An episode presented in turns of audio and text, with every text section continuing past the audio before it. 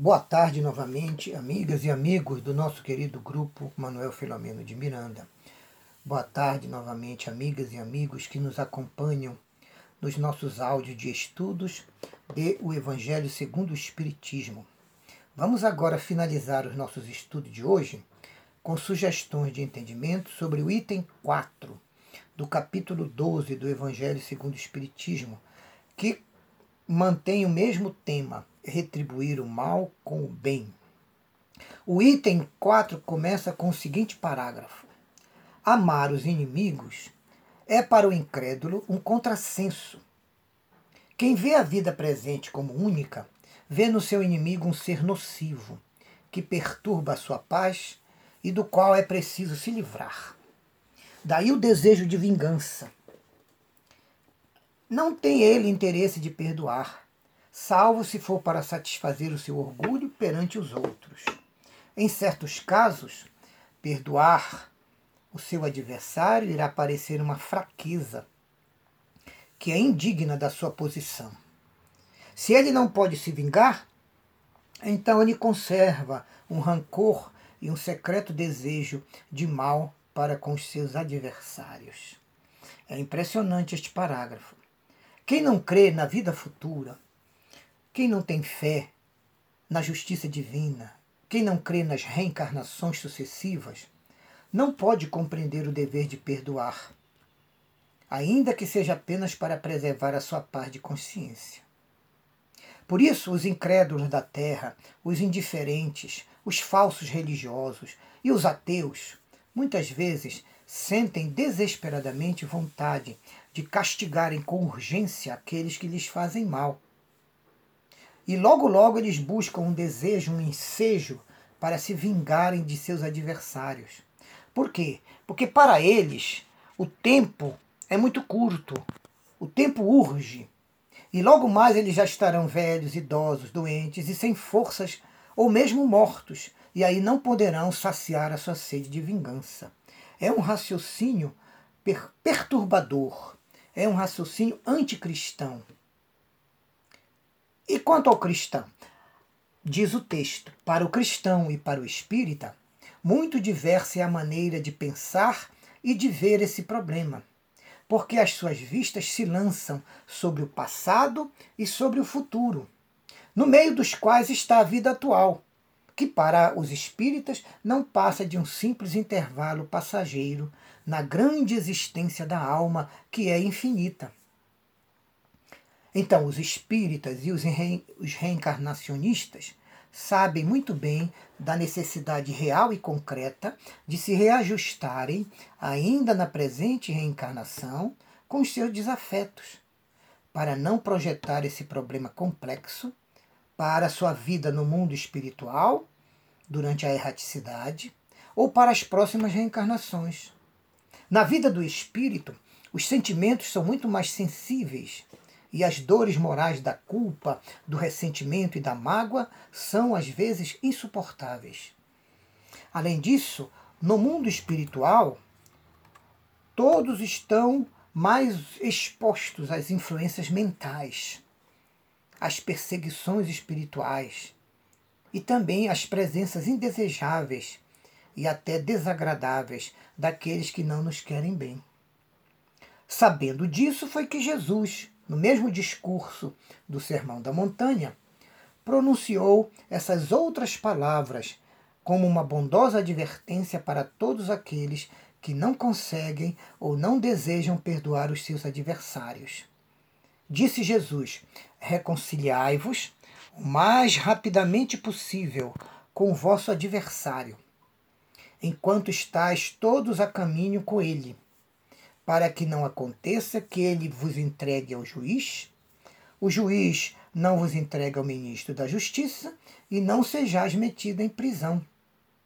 Em verdade, em verdade eu vos digo que de lá não saireis, enquanto não houverdes pago o último ceitil. Evangelho segundo Mateus, capítulo 5, versículos 25 e 26. Comenta o Evangelho segundo o Espiritismo. O espírita sabe que, pela destinação da terra, o normal é encontrar homens maus e perversos. Sabe ele ainda que as maldades com que se defronta na terra fazem parte das suas provas e das provas que cumpre a todos os homens suportar. Mas no espírita, a certeza da vida futura e a fé na justiça divina lhe torna menos amargas essas vicissitudes naturais da vida na matéria. Os espíritas sabemos que vivemos em uma humanidade ainda no nível de expiações e provas, onde predominam a ignorância, o egoísmo e o mal. Assim, a coisa mais comum aqui na Terra é encontrarmos ou reencontrarmos irmãos que antipatizam conosco, que não nos aceitam ou que têm o desejo de nos prejudicar. Isso pode ocorrer desde a primeira vez em que conhecemos alguém e passamos a sentir uma estranha sensação de que nós já nos maltratamos antes um ao outro, em outras vidas, e ainda não conseguimos até hoje superar as nossas mágoas e divergências. Mas sabemos também, como espíritas, que se nós nos esforçarmos hoje, agora, nesta atual reencarnação, para restabelecermos as nossas relações amistosas com os nossos desafetos, estaremos nos libertando de um círculo vicioso de vinganças, maldades, maldades, vinganças cujo processo parece uma verdadeira bola de neve que só vai crescendo, mas que só vai ter um fim quando as partes envolvidas decidirem praticar reciprocamente o perdão, a indulgência e a misericórdia. Foi isso que Jesus quis nos ensinar nos dois, nas três passagens do Evangelho já citadas no início do estudo. Continua o texto do Evangelho. Se não se queixa das provas, o espírita tampouco deve queixar-se dos que lhe servem de instrumentos para evoluir. Se em vez de se queixar, o espírita agradece a Deus porque o está experimentando, deve também agradecer àqueles que lhes dão oportunidade dele demonstrar e comprovar a sua fé, a sua paciência e a sua resignação. Esta ideia predispõe o espírita naturalmente ao desejo de perdão. Então, se compreendermos que, devido à nossa própria situação evolutiva e do próprio planeta, é quase natural que muitos irmãos não nos compreendam, não nos aceitem como nós somos, antipatizem conosco e alguns até se tornam nossos adversários, temos que raciocinar que a nossa conduta deve necessariamente ser aquela de tirar por menos, de deixar para lá, de não dar tanta importância às provocações, às querelas e aos prejuízos que alguns irmãos queiram causar a nós e aos nossos entes queridos. Se soubermos compreender e tolerar, poderemos eliminar no nascedouro aquelas futuras necessidades de perdão e reconciliação nas próximas reencarnações. E continua a lição do Evangelho. Esta ideia predispõe o espírita naturalmente ao perdão. Sente o espírito, além disso, que quanto mais generoso ele for, tanto mais se engrandece aos seus próprios olhos, isto é, perante a sua consciência, e acaba se colocando fora do alcance dos dardos nocivos dos seus desafetos e adversários. Realmente, essa nossa atitude e esse nosso comportamento de tolerância e de compreensão, pela lei de justiça, de causa e efeito, a lei de sintonia e de afinidade, vai acabar elevando o nosso padrão geral de vibrações.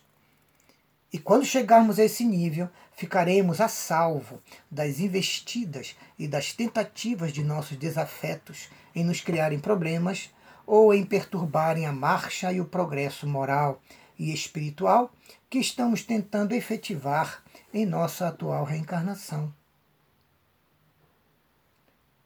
O homem que ocupa a elevada posição social finaliza a lição do Evangelho. Não se julga ofendido com os insultos e incompreensões daqueles a quem considera seus inferiores. Isso é o homem da vida material, da administração pública, das empresas, das indústrias, das fundações públicas, das fundações privadas. O mesmo deve se dar com o que no mundo moral se eleva acima da humanidade material. O mesmo sistema, a mesma atitude, o mesmo comportamento. Porque este compreende que o ódio e o rancor o aviltariam ainda mais e o rebaixariam perante Deus.